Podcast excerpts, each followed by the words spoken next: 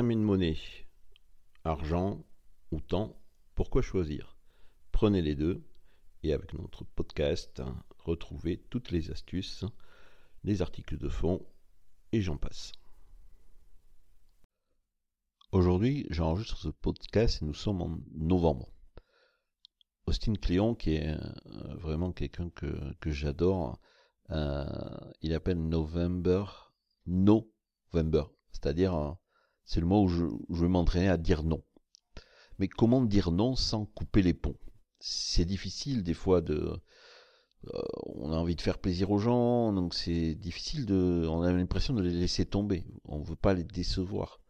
Cependant, pour votre propre santé mentale, votre bien-être, vous devriez apprendre à dire non, à fixer des limites saines, à gérer votre charge de travail. C'est un équilibre délicat entre dire non et, dire oui. Mais si vous dites trop souvent oui, vous commencerez à assumer trop de responsabilités, vous allez vous sentir stressé, dépassé, vous avez l'impression que votre vie est détraquée et vous vous dirigez euh, immanquablement vers l'épuisement professionnel. Une personne ne peut pas tout faire, donc il est normal de dire non.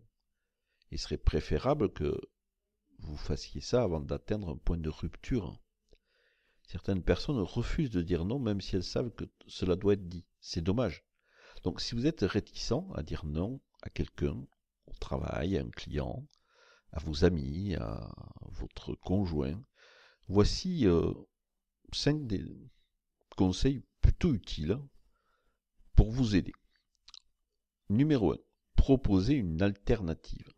Parfois la demande arrive tout simplement un mauvais moment lorsque vous avez trop de projets, de responsabilités sur les bras. Donc vous pouvez faire savoir à l'auteur de cette demande que vous êtes prêt à l'accepter, il n'y a pas de souci, mais pas maintenant, à une autre date ou une autre heure. Si l'alternative se situe dans les semaines ou les mois à venir, proposez peut-être quelqu'un d'autre qui pourrait l'aider. Donc vous pouvez répondre non et en signe de respect, de courtoisie, aider le demandeur d'une manière différente en lui proposant une autre option, une autre perspective. C'est une excellente façon de dire non à quelqu'un et lui faire sentir que ce n'était pas une perte de temps finalement cet échange que vous avez eu tous les deux. Bill Crawford, qui est un humoriste et une personnalité de la, radio, dit que l'une des clés des relations réussies est d'apprendre à dire non sans culpabilité. Deuxième conseil que je vous propose, dites non rapidement. Lorsque dans vos tripes, vous savez que vous devez dire non, dites-le de suite, quoi. Ne dites pas, je vais regarder mon emploi du temps, je dois réfléchir, euh, je dois vérifier, avec euh, ma femme, mon mari, mon petit ami, etc., etc. Non, ou je dois vérifier avec mon patron. Non. Dites non. Et dites-le vite. Comme ça, le demandeur ne se fait pas des plans sur la comète. Vous promettez de revenir vers lui, etc., vous vous chargez d'une responsabilité d'un poids supplémentaire. Si vous dites non de suite, vous allez vous sentir mieux. Et vous ne vous imposerez pas de stress supplémentaire alors que vous savez que de toute façon, la meilleure chose à faire, c'était de dire non. Donc, déclinez la demande tout de suite.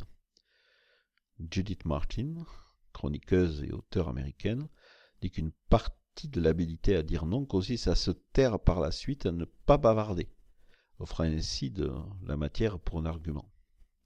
Troisièmement, soyez honnête avec le demandeur. C'est la meilleure politique, l'honnêteté. Expliquez que vous avez fait d'autres plans et que vous avez d'autres engagements. Donc euh, c'est normal de ne pas lui dire oui. Parce que vous ne pouvez pas faire quelque chose euh, euh, dans, dans l'épée au mur. C'est juste une, une idée, hein, mais dans la pratique, vous avez déjà essayé. Donc certaines personnes, euh, sont plutôt douées pour manipuler les autres et pour leur faire transformer un non en oui. Donc soyez proactif, franc avec cette situation. Dites-leur que vous avez apprécié la demande, que vous êtes trop sollicité en ce moment pour faire autre chose. Les gens comprendront que si vous leur dites pourquoi vous dites non, eh bien, derrière, ils seront aussi plus disposés à accepter ce nom-là et passer à autre chose. Steve Jobs, qu'on ne présente plus, disait que ce n'est qu'en disant non que vous pouvez vous consacrer et vous concentrer sur les choses qui sont vraiment importantes. Donc le 4 pour moi est vraiment important, c'est rester ferme. ok, les gens n'aiment pas entendre non comme réponse. Donc vous devez vraiment tenir bon, être ferme avec l'autre personne. Il se peut qu'elle n'aime pas, qu'elle n'accepte pas euh, l'explication, ok, mais c'est son son point de vue, sa responsabilité. Cela ne devrait pas avoir d'importance pour vous. Des fois, il faut être égoïste pour garder sa santé mentale et réussir. Moi, souvent, je me dis, si c'est bon pour moi, c'est bon pour lui. Voilà, c'est ma, croyance. Ça peut être utile donc de fixer des limites, afin que l'autre personne soit vraiment consciente de vos non, de vos oui, qu'elle ne soit pas confuse. Parce que vous dites peut-être tout le temps. Pour vous aider à rester ferme, vous pouvez vous poser des questions telles que est-ce que je suis la meilleure personne pour ce projet, pour assister à cet événement, etc.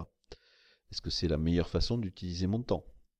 Quels sont les avantages à dire oui à cette demande?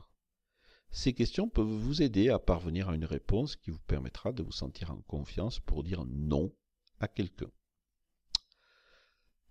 En 5, gardez la porte ouverte pour l'avenir. Au lieu de dire non, vous pouvez dire pas maintenant. Lorsque vous dites non, vous pouvez aussi garder une porte ouverte pour plus tard. Peut-être que dans six mois, dans un an, la situation changera. Si vous ne voulez pas brûler les ponts, une relation, vous pourriez avoir besoin plus tard dans votre vie. La clé, c'est de laisser la porte ouverte pour montrer que vous êtes sérieux dans votre non à ce moment-là, que vous ne repoussez pas quelqu'un juste pour le repousser. D'accord? C'est essentiel de montrer par un dialogue ouvert, une discussion honnête, que vous êtes ouvert vous aussi, à la possibilité de faire quelque chose à l'avenir. Soyez poli, ferme, reconnaissant. Bon, après, ne le faites pas attendre trop longtemps si c'est important pour vous. D'accord? Pythagore, philosophe et mathématicien grec, disait que les mots les plus anciens et les plus courts, oui et non, sont ceux qui demandent le plus de réflexion. Je vous laisse justement y réfléchir. À bientôt pour un prochain podcast.